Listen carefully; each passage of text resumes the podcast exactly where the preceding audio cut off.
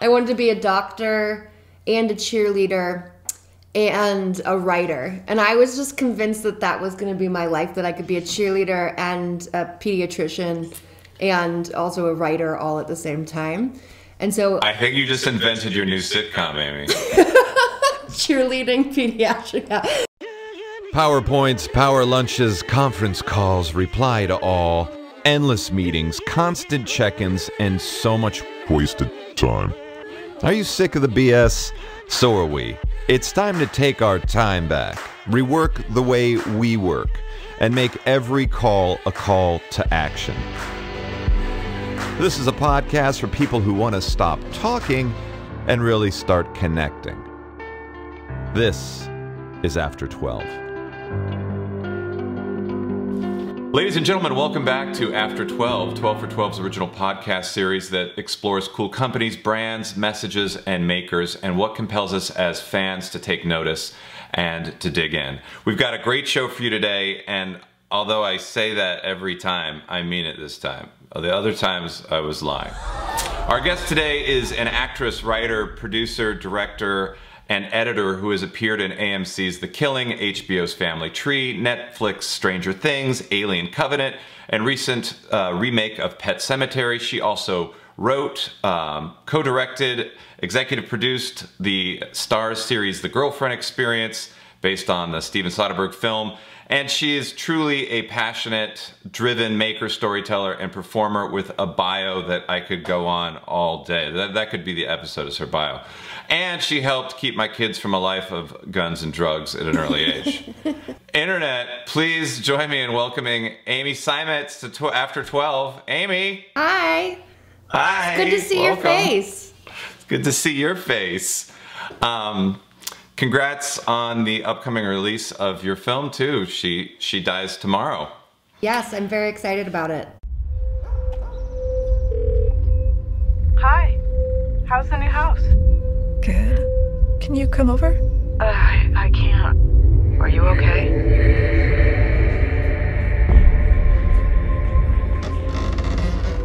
I am going to die tomorrow.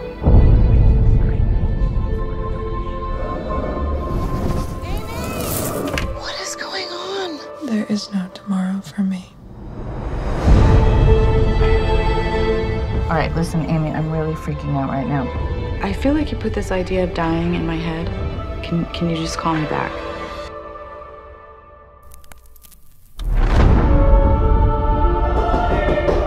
You expecting someone? Hello, Jane. You okay? I just have this feeling I'm going to die tomorrow. But how do you know? I just know. Okay, so you don't know. Happy birthday to you. Happy birthday. I just thought for a second when the lights went out that that was it. She could be right. What?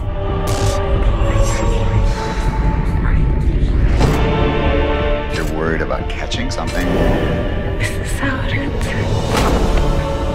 Something really bad is gonna happen. I'm ready, I'm ready. She did this, did this, did this. I'm not ready. What a timely movie title for right now. Uh, yeah, I mean, I made it in such a, like, in such a bubble and in secret, and I, uh, yeah, it's very strange for it to be coming out Um, during a pandemic when it's about a contagious idea. Um, right. So it's, it's a very strange, surreal sort of experience to have have it coming out right now. Yeah. There's so much meta in movie making. I mean, and and right now we're we're living in truly intense and uncertain times. I mean, we've got the global health crisis, the economic effects of COVID nineteen. The racial anguish and, you know, hegemony and violent protest caused by, you know, George Floyd's death and, and previous others. Um, how, how is all of this affecting you as a filmmaker, as a storyteller, and more importantly, as a, as a human being? I mean, I, I, I do feel like right, like specifically with the protests and everything, is that it's a it's. I think we're gonna come out on a, on a on a, on a bet on the other side better for it. Um, it's about time, you know, that the, that these issues and that people are, you know, there's solidarity behind these issues, and and that people are really standing behind Black Lives Matter and have stopped treating them like this rogue, you know, uh, terrorist group, or mind you, you know, whatever they thought right. they were, which is really exciting, you know, to see happening and seeing people like standing up against something altogether. Um, but and then and then which is a you know a clash with like the like coming right out of isolation from quarantine. It's just been this really like manic and sort of wild uh, way where where I feel like as a filmmaker, but as a human being, and and just even as like a I guess a citizen of the world, or you know a citizen of the United States more importantly, right now is is that you know it's. It's it's just been a lot of time for like self-reflection of like how you live your life, you know, in quarantine, in isolation, but then also who you are, not just as an, an, an individual, but who you are as, as as a citizen of your country and as a people. It's a really interesting sort of like morphing time that I'm just, my, I feel like my goal right now is to not to make assumptions, but to just listen and absorb mm-hmm. right now, as opposed to try to put my idea of what's happening on onto the situation, if that makes sense. Sure. I mean, but I, you are a deeper thinker. Um, I'm not saying that the lowest common denominator of American isn't. I just uh, like, you know, this is a reflection point for you, but do you think we've hit an inflection point for, I don't know, the gestalt of our country, the way we come to appreciate what we value? You know, it's like, Uh, you know, we, we talked about this the other day, is I get to spend time with my kids in a way that I never have, or my wife that I never have, or just just with myself in a way that I, I never have. Do you think people will take this and and and actualize what it what it could mean? Or do you think we're going to go back to like that same kind of ultra capitalist paradigm where it's like, you know, we just become too busy and too self-centered, and you know, we get back, you know, to the same way things were that really led to where it is now?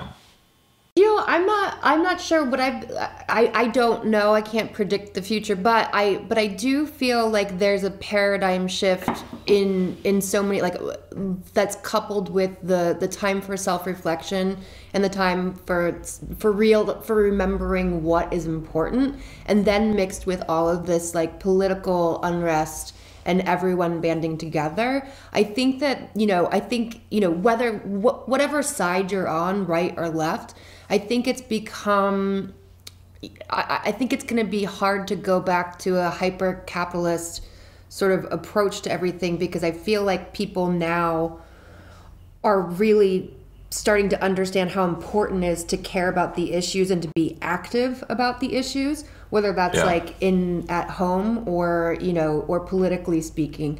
It'll be really interesting to sort of see, I don't know how, how you know, as it's been so polarizing, or it's the, the politically it's been so polarized.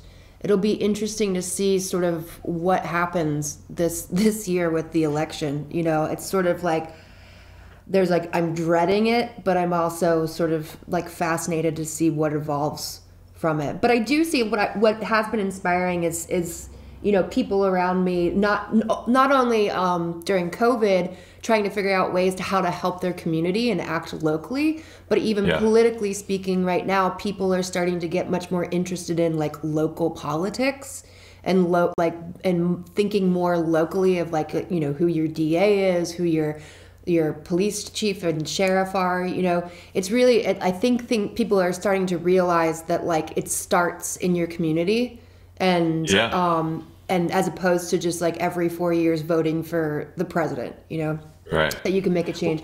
So it's so I do think that there's a lot of priorities shifting, um personally but also politically speaking. It's it's interesting to watch.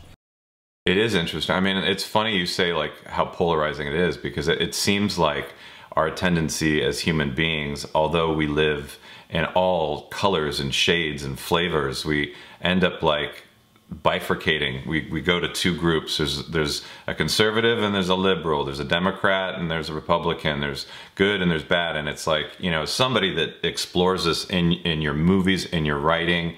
I mean, we're all different shades of gray, right? There's no one or another. I mean, from sexuality to identity, there's, there's, we're, we're all on different scales.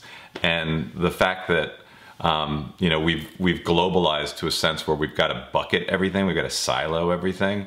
Um, it really, uh, I think, it, it undoes us. Which takes me to, to your to what you do as a as a maker. I mean, you're such a scrappy filmmaker, and you started locally. Um, you started in, in Florida, right? Tell us about like your your start and how you got into this this love of this medium.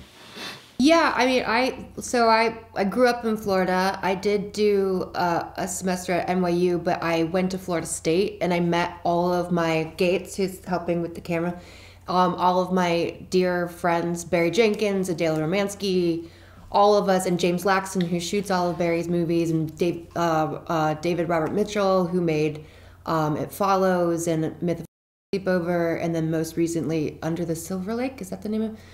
Um, and so we all were there during the same time. And I was, I didn't go to the film school there. I was there, I was doing literature and art history, but I knew I was going to continue to make films. Mm-hmm. Um, and so I worked really closely with, uh, with, with the, the film people in the film school, and would just get my hand or just, I just wanted to be on set so I could learn. Cause I was only like mm-hmm. eighteen, nineteen, you know? So I just like would do whatever I wanted, like like or whatever they needed help with, costume design, production design, all these like all these different ways I could just be on set. And I continued to do that from after I graduated. I moved to San Francisco and then L A and New York. And I just continued to do, you know, whether it was holding a boom or um, holding a camera, just continued to find different ways to be on set so I could just learn the craft. Um, and, and then, um, so yeah, I mean, it wasn't, I, I, I always came at it as a filmmaker and a writer. And even when I started acting, it was because, uh, it was because I, I, I was acting in my own movies, uh, because I was cheap and available. And so, well, free, I was free. And, um, and Inexp inexpensive, not cheap. Yeah, not cheap. Yeah, exactly. Inexpensive, meaning free. Um, and so, and then, and then I yeah. found that because I was so young when I was when I was first making films, and and all my first films I was in, I realized it took me a really long time to admit that I was an actor, because I felt like I was just doing it for the convenience. Um, the convenience factor. But now looking back, I realized that like I didn't know what the hell I was doing when I was a filmmaker, the same way yeah. I didn't know what the hell I was doing when I was acting in my stuff. So I guess like I'm, I I developed all of those skills at the same time, all together in like a in, you know as I was. And you're able to act more um, in in other people's movies than you are um, as a filmmaker. It's sometimes hard because you don't get to do your craft constantly, you know, you, yeah. it's, it, it takes money, it takes energy, and, you know, um, but uh, it just takes time. So, so yeah, so they all sort of developed all together, and, and they still, for me as like a, as, as a writer and a director and as an actor and even producer, they all feed into each other, and each one informs the other in a way. So because I get asked a lot, is like, yeah. which one do you prefer? And I don't think I would be able to give up one over the other, you know?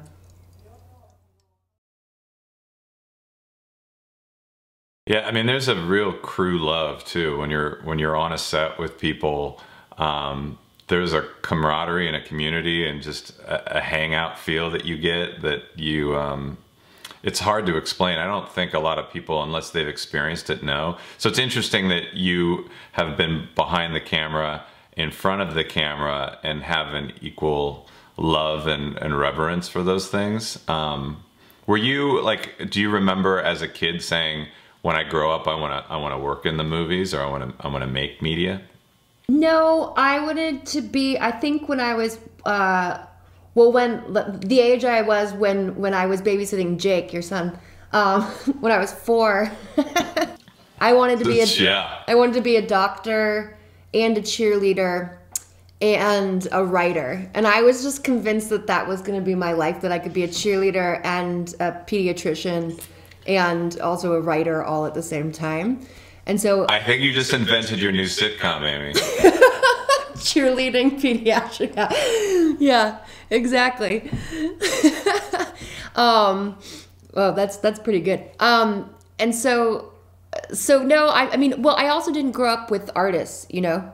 So like I, my parents are, are, my mom's a speech pathologist and my dad was a real estate yeah. broker. So it wasn't, so I always knew I wanted to write, but I didn't, I always thought it was going to be a hobby, you know? I always thought if you get to do it, you have to figure out something else to make money while you're doing the thing that you love. Yes, yes. The thing on the side, I think that's so funny.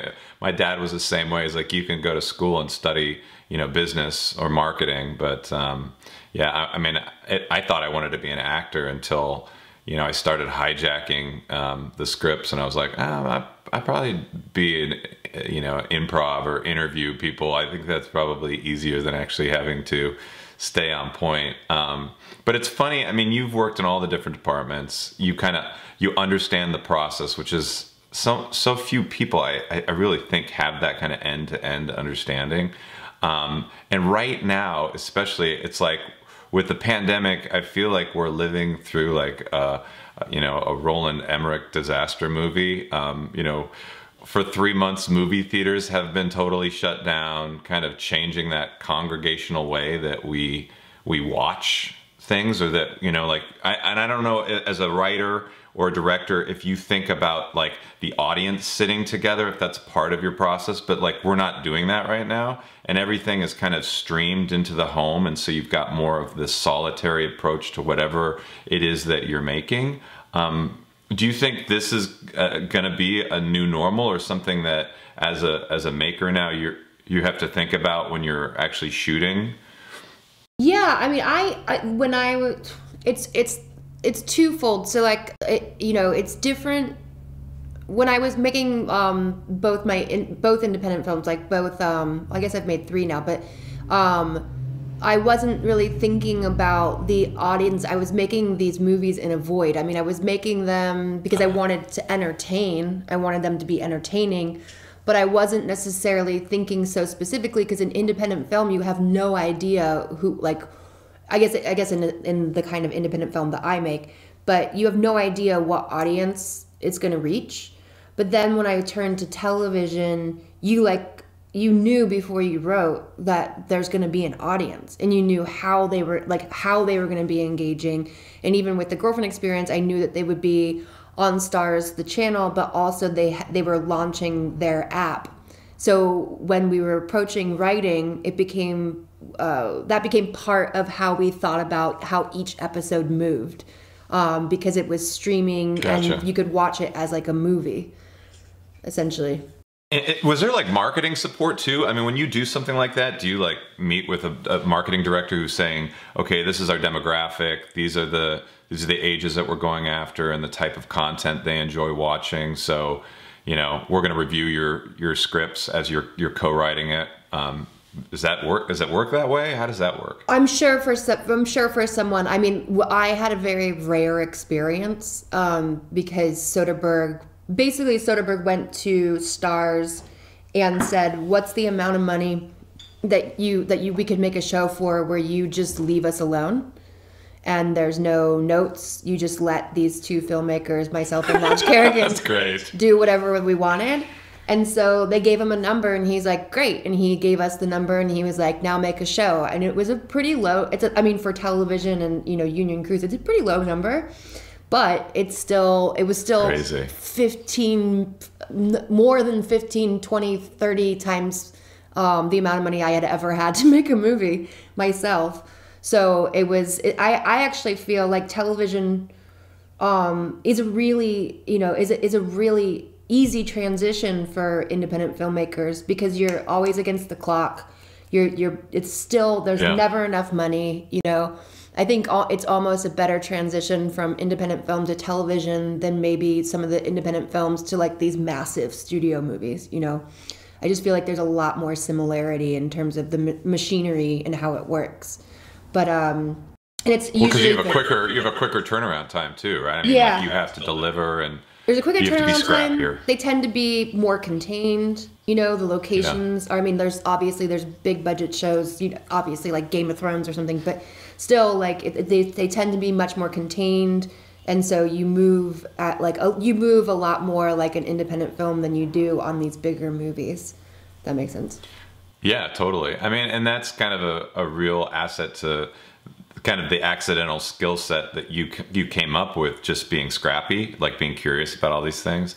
I, I'm I'm curious, like Amy, what do you think about um, film and T V now in terms of like, you know, okay, for ninety days nothing has been in production, and this shutdown. I mean, it it includes my job as like a, a commercial producer or like corporate videos, but it also includes like major motion pictures, television shows.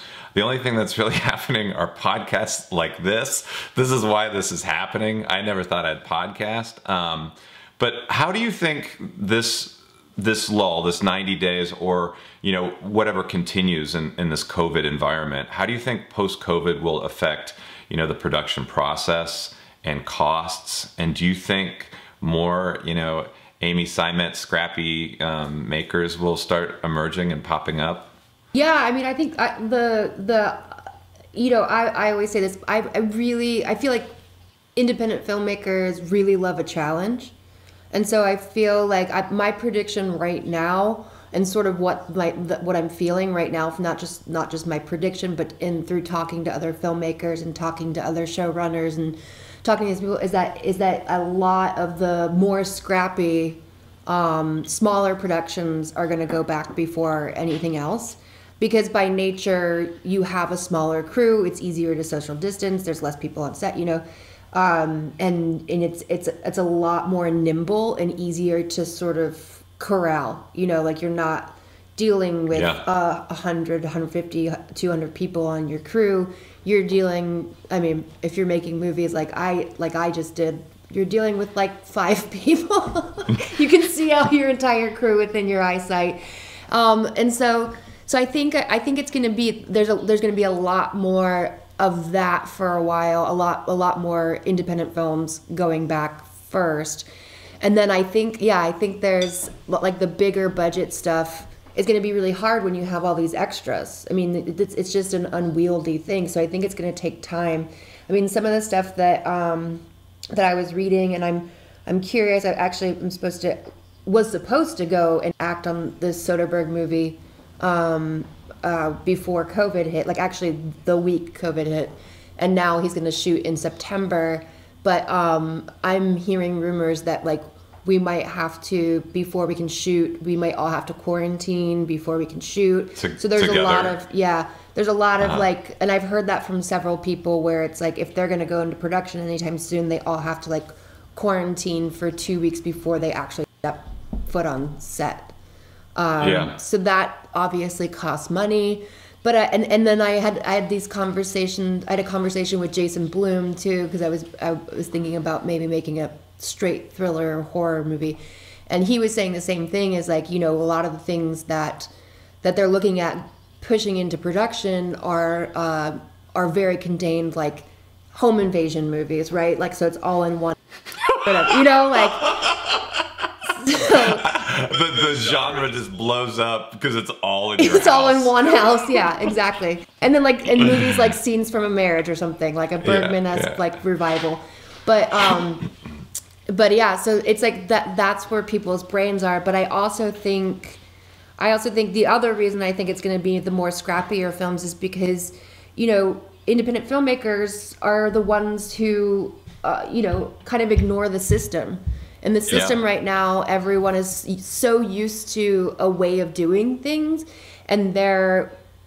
I I hear this a lot, and I don't want to knock people individually, but like that they think things are going to go back to normal, and they're just not. Like a lot of executives think that things are going to suddenly go back to normal, and you, I, I see it more in, ter in terms of like problem solving, or like what the way the film industry is going to look is through people who grew up, in, grew up or, or developed their careers through this independent way of thinking. So like Soderbergh, even Jason Blum, you know what I mean? You know, yeah. Um, well, he's an interesting one to talk to too. I mean, because he streamed the, the Hunt, and I, I'm sure he took a significant, you know, um, I, I'm sure there was a loss in terms of revenue from putting that to stream in, instead of theaters. But at the same time, I mean, you're engaging with your audiences in a whole new way. And on the production side of it, like when you and Gates were doing She Dies Tomorrow, I mean, and you have an intimate group of people, I mean, that's got to help the performer when you're dealing with heavy subject matter, and it's it's more of a psychological thriller, or it's an emotional character-driven thing where there's, I mean, if you don't get the intimacy authentic and right in the moment, then your audience now, who's so deft at smelling bullshit, you know, they're going to be like, oh, I, I, I'm not interested. Um, and there's, there's also such, here's the other issue, there's such a demand for content right now. I mean, we, we are so addicted to content, and I even think of like the short form content, um, you know, that's coming out with like Quibi or whatever. Um, people, people just, they're, they're dying. I mean, like, you should see Jake and Maddie now, Amy. I mean, they're like looking at their phones all the time, and it just twenty-five second, thirty second blocks of content, and it just keeps populating the stream. So I think, I think when it comes to like having a really good long form narrative that's not just like a quick snackable, people need that more than ever. Good storytelling. Yeah, no, I, I agree. And I also think it's interesting to see sort of also the format, like you're saying, Quibi, because I think it's like, the, what are they? They're like roughly like ten minutes or less than ten minutes or something, like each episode. I think so. It's really interesting to yeah. see the format breaking up too, because even when we did um, The Girlfriend Experience, there weren't a lot of thirty minute dramas um, on television. And I think the only one that we knew of, of course, was, was uh, was, was Steven's. He's going to sound like a god after I'm done with this, but um, but like... He he's, he's, he's pretty close. close. He's great, yeah, yeah. Yeah, he's fun. Um, but no, but he had made a, a show called K Street on H B O that was really uh-huh. good. It actually is, it's it's still re relevant. It's the it's this couple who are a real life couple that um, you know, worked for um, the the uh, Clinton administration. Anyways, it's it's all about politics and behind the scenes sort of politics. And it's really fascinating, but he that was a thirty minute format, and he he he just felt like he he can see things that are like coming, and he's he saw that people were going to be binge watching this show, and he was like, there's something just really bingeable about a thirty minute drama as opposed to usually it's traditionally or usually comedies. And so it's been interesting to see how yeah. how we consume has affected like the format of of what we're doing, because even on Quibi it's like They, everyone's shooting for vertical. Totally. Um, it's just, it's sort of blown the doors yeah. open of, of even with movies, I, you know, people are always like, well, it has to be ninety minutes. It's like, now that we're consuming things in the way that we are, there's no real reason. I mean, obviously theatrical, but uh, there's no real reason for movies to have to be a specific length anymore. It's now right. sort of like blown the doors open for whatever, you know, like however you want to make a movie or whatever it looks like, or it's just, it's really interesting to see happen. Well, and even the last decade of television, I mean, episodic has just blown me away. I mean, there's so much great content and great thought being put into to the scripts and then the casting. I mean, phenomenal actors of, of like, you know, every skill level coming out, um, and really, really interesting topics. Do you, Do you kind of have a preference in terms of like, do you like to do episodic, or do you like to have like a, a long form kind of ninety minute story end to end kind of packaged, and and, and this is what you get? I like both, because they they both have, you know, with with an, with with ninety minutes or like with the film that I just did, you can just like get so intense, like you can you can make the tone so intense, like in a way that you can't you you you can you can't really get away with it in a, in um episodic, like it, because it's it's so hard to handle that much tone. You know what I mean? Like, and it's join a, us next week. Yeah. and join for us more. next week for more depressing, intense. Yeah. Right. Right. Um, but. But it, but I do love what's cool about like episodic is you can go on these tangents that otherwise in this hour and a half you don't have the room. It's so focused and you have to stay so focused. Even if it like is sort of like this like winding narrative, you still have to like really rein it in. Whereas in television you you have the room to be like, I just want to, you know what? I'm going to follow this character now, like for yeah. an entire episode, and it's so fun yeah. to be able to sort of excavate all of the material. For, and have that room and that space to do that in episodic. So I like I do like both. I I do find they fulfill different, you know, sort of different artistic uh, needs that I have. Do you do you think the the financial backing will change now because of COVID too? I mean, like in the sense that, you know, for instance. I, I read, I don't know, you can correct me if this is wrong, but like, you know, Marvel was exploring you talking, uh, you know, about directing um, uh, Black Widow. And I just wonder, like, you know, the, the amount of money that some of these corporations have. I mean, each film is like, um, you know, um, an L L C that lasts three years and has, you know, upwards of, you know, half a billion dollar production value, depending on what the film is. Do you think that'll change? Do you think, you know, people are going to, or companies that underwrite these films are going to start to say, you know what, I, I want to take a chance on something now because I, I'm worried about, you know, all of the loss of revenue. For instance, I'm sure the studios were hit huge. I mean, this past ninety days, uh, you know, has, has probably caused a, a major um, shortage of, of revenue, and they're not going to make their numbers. Does this give an advantage to, again, to the to the scrappy, you know, young new filmmaker? I mean, I I I think on some level, but I also this is I, and I don't mean this in a um, in a pessimistic way, but also people are so risk adverse, mm. you know, and I yeah. don't I don't think that I think.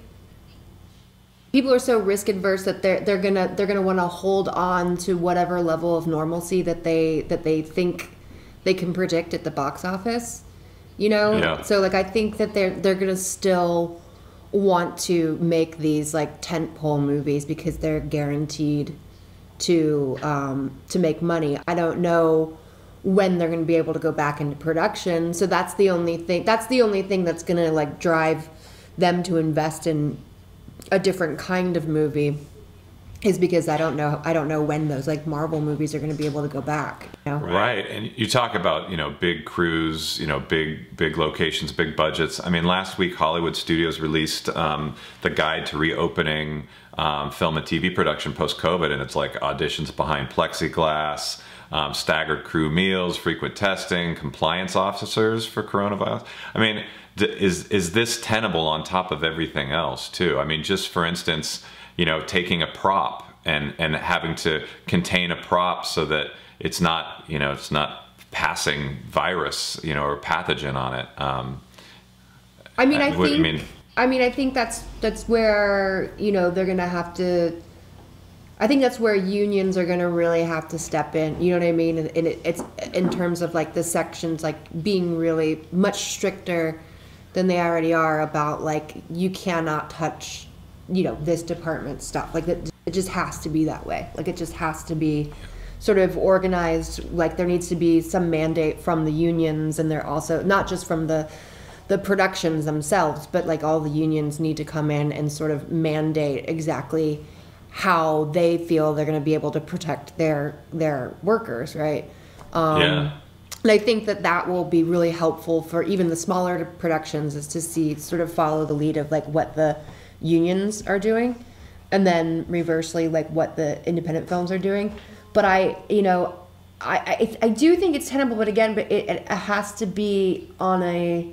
I still think it's going to be on these smaller productions, because it's just it's so much easier to regulate that stuff, to to be able to, like, if I can see in my eyesight the crew, you know, if I can see where they are, like sort of in proximity, then it's easy it's easier for me to be like, for everyone to feel comfortable that everyone's following the rules, as opposed to who knows who brought in X Y Z, like yeah. the props or the costumes or, you know, whatever.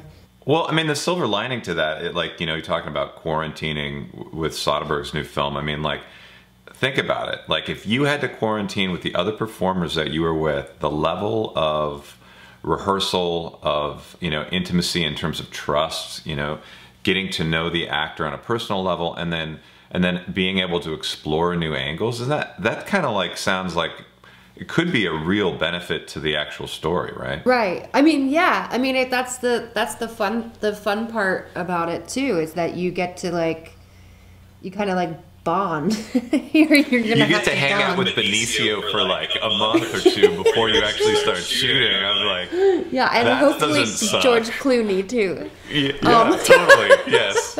Yes, all of Steven's friends sound like that would be really cool, and and just like the the learning, you know, like the mind share. Like again, you know, in any business, you learn by experience, you learn hands on, and you get these little trinkets of of information from everybody you meet. And it's like, especially when you're with like, you know, experts in their field, that's pretty cool. Yeah, um, I'm curious. I'm actually the the one thing I'm curious about is like. I wonder if, like, for the next three years, and this is just a prediction because I think it's funny, but it's not funny. It's funny, it's not funny. Is that I wonder if anyone, like, if we just won't see kissing in a movie for, like, for, like, five years. You know, yeah. like, just nobody's yeah. kissing. It's like yeah, an, you're not seeing like, it here in my house. Like Bollywood, like, how don't you kiss me anymore? Yeah, like like Bollywood movies. You know, like it was just recently that they allowed um, to show kissing on screen. So I'm like really curious what that's gonna do. Like like it, it it might just be that like nobody kisses in a movie for like a very long time, or has any physical re like interaction. Or, or you you get the insurance companies to get like body doubles who have like signed away their lives to be the kissing doubles. Yeah, exactly. What do you do? I'm a professional kisser. They're like when they go in for a kiss, it just cuts to a really big wide, and like, or they just or like you get, digital like, avatars. Anatomical head, you know. Yeah. You get, yeah, I love that. Doll heads to kiss. Oh my gosh, that's hysterical. Um, I mean, would you, let me ask that question, as an actress, would you want to kiss somebody I mean, that's, that you had? That's the, the thing. I mean, I, you would want guarantees, right? You would want to know, has this person been recently tested? Has like, you know, all of these, all of these factors that like go in, like the testing, you know, like obviously being tested, like very recent up into that, you know, to the, those moments. But, um, but yeah, or like, I, I you know, I'm, I don't know, who knows what the antibody test is, you know, we, nobody knows. Right. Nobody knows anything. That's sort of, sort of part of why it's all so scary. But, um, but yeah, I mean, that's a, that's a really difficult sort of, uh, cause I, I mean, in the, the film coming up, I'm playing somebody's wife. And so it's like, you know, we have to play husband and wife. So like, it's interesting, but maybe, you know, maybe it's a character choice that we just don't have that level of intimacy. We just become like a puritanical society in our content. I love that. I think yeah. that could be. Well, I mean, we've you know we've definitely um, hit a, you know a new or next normal. I don't you know it's not like this is unprecedented, because you know the uh, the Spanish flu in nineteen eighteen had similar things, but we just didn't have such a media-driven, addicted, content-consuming society back then. So I don't know. It's it's. anyone's guess. At the same time, Amy, I have to imagine, like, as somebody that has got the gears constantly turning, what what have you been working on during quarantine? Have you been writing ideas? Have you been kind of like getting meta and thinking, oh, this is a cool topic to actually explore some things in this weird pandemic? Yeah, I mean, I think I think everything, you know, it's it's actually I've I've had to go back to certain T V shows I was writing to do, because they're they're you know, current, their current shows. So like they take place mm-hmm. currently. So I had to go back and do sort of a pass where it was like post COVID, um, or like what now that I have this knowledge, like being like, okay, this, this has to change. Cause one of them's almost like a travel log sort of show. And, uh, so you're actually introducing right now into the narrative, the, the reality of, okay. Wow.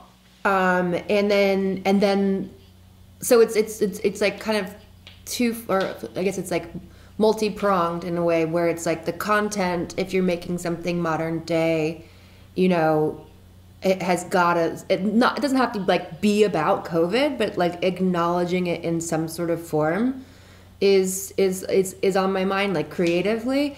But then there's also on the production end of like how to actually execute something, which also for me, Um, I I always like writing stuff, or what, whenever I write something, I always like writing stuff that I know I can execute or I know will get made, whether yeah. that's if I independently do it myself or if I'm providing it to like a network or whoever is like is like I can talk them through how we can execute something.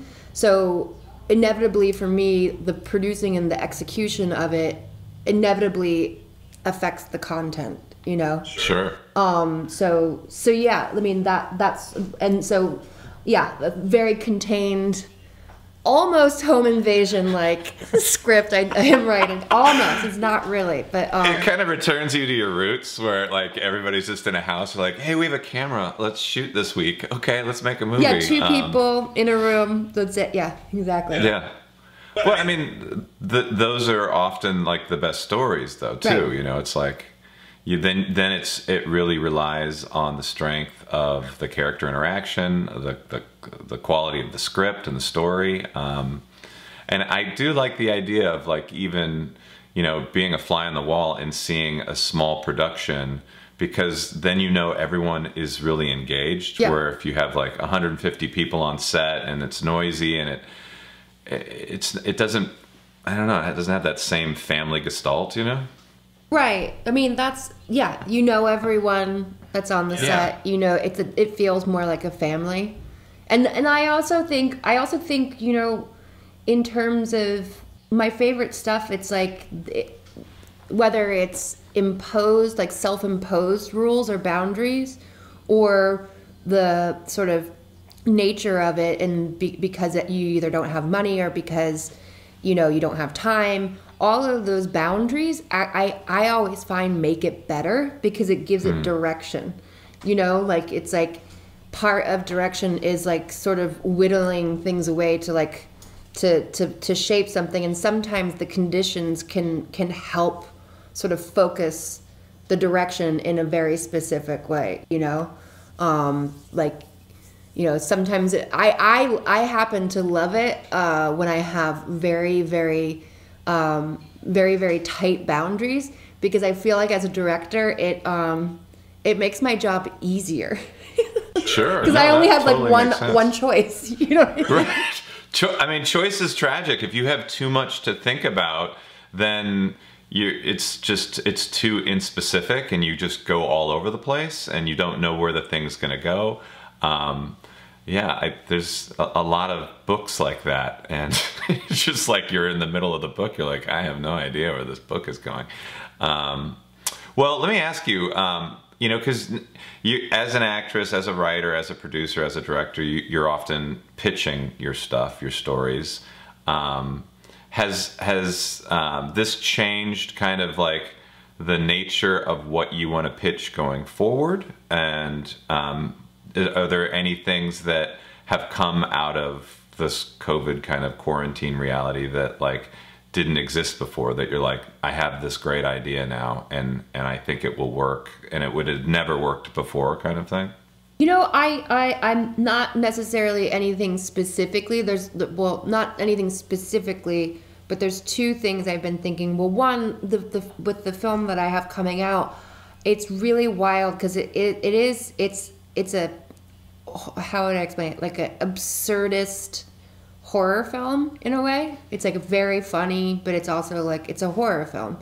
And, um, and it, and it's about contagion, and it's, but it's, it was, when I was making it, there was like, there was a moment where I was like, is anyone going to understand what's happening? Cause the way that it's, um, Uh, contracted or, or spread is if you say I'm gonna die tomorrow, then the person that you told that to, they they then think they're gonna die tomorrow, and, and so uh. I wasn't sure how sort of obtuse that was, but now but then when it it was supposed to play at South by, now when people watched it, they just immediately got it and thought it was like you know, that like I had predicted the future or something. And like, and so I have no idea. I, I, I just, I have no idea what it would have been like to have people watch it pre-COVID. Like, I have no idea if they would actually get it. You know what I mean? It's very strange, and I'm just going to admit that. But like, I'm using COVID as a marketing plan yeah. for my movie. Yeah, no, ooh, no, no. No, but I mean, it's it's funny. It's funny that you say that. It's like, um, you know, COVID nineteen is a virus. It's the C N N campaign that's, or maybe it's Washington Post campaign that says misinformation is a virus. Um, you know, and it and it's it kind of reminds me of, you know, Leonardo DiCaprio's line in Inception, like, you know, an idea is the most powerful virus. And I, I, I love I love the fact that the coincidence is there. It's it's a little eerie. It, it's very meta, um, but it could work. Yeah, that it was it was it was mostly about that. It was mostly about the how just sort of on the right and left, how like hysteria of like getting like the right like riled up and the left riled up, and like, just in these ways that were so contagious and getting everyone sort of like crazy. And then I also noticed, even just personally, that like my own anxiety, if I would let myself sort of go overboard, then like I would talk about my anxiety and it would just like get even worse. And then I'd tell somebody else and then I, they'd be worried about me. You know what I mean? And then it's like... Yes. And then you're refilling your Ativan prescription. You know, yeah, I'm, I've been there. Yeah. So, but then, but then, oh, but going back to the other question is, is um, the one thing I've been thinking about is because everyone's everyone's consuming so much content, that there's something really interesting that I've been thinking about is like, as opposed to um like quarantine has made me think about this, as opposed to like going so like flashy and like big and like outward and, and like to like market to people, I I think that the I think like a, sort of pitching a really simple show, like something that's very, very simple. Like right yeah. now, everyone, I, all of my friends were like flipping out about Normal People. Did you ever, have you watched that? Yeah. It's like teenagers. Yeah, yeah. It's so yeah. simple.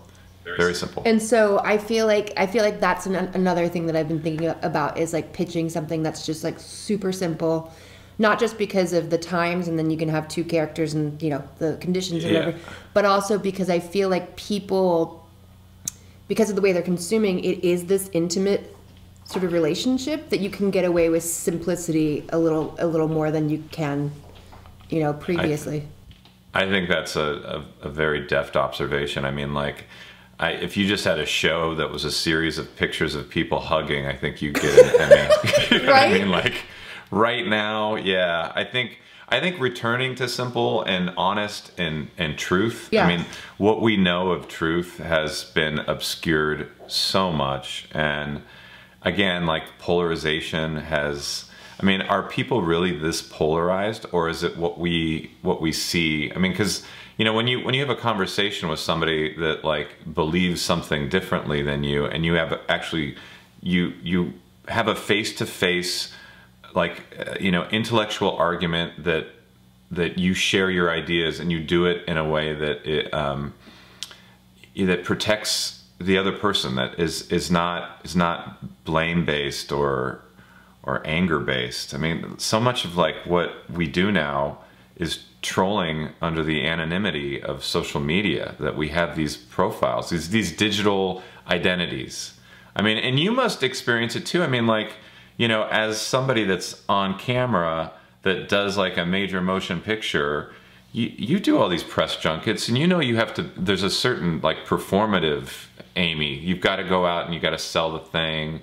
And then like, you want your private life, like totally, I don't want to be a public person yeah. when I'm have to be a public person for work.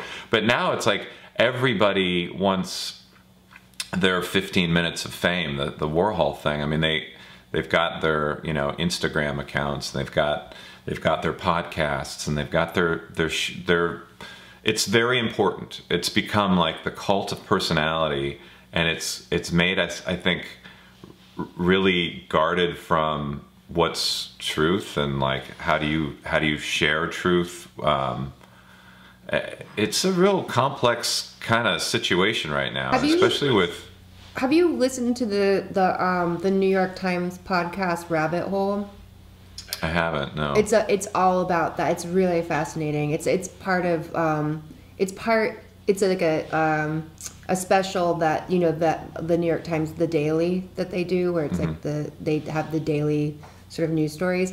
It's a, it's a, um, it's a special that they did called Rabbit Hole, and it's all about sort of everyone having YouTube channels and then these kids getting addicted to like TikTok and like how you can get oh. like sort of into these like, you know, Richard Spencer like ideas through YouTube, and YouTube, their algorithm is suggesting these things, and it's really fascinating. But it, it, it goes through like this series uh, of like uh, different people that they talk to um, who like get sucked into these like, you know, YouTube uh, wormholes, and like like get sucked in and get sort of radicalized in a way, or like believe in Pizzagate, or believe in, you know, Flat like Earth. Yeah, yeah, whatever, yeah. And then, or just like say really horrific, like four chan or eight chan or whatever, say really horrific things about women, or and how they can start to become like indoctrinated into these ideas by watching these people who have these internet personalities who are quote unquote speaking the truth. Oh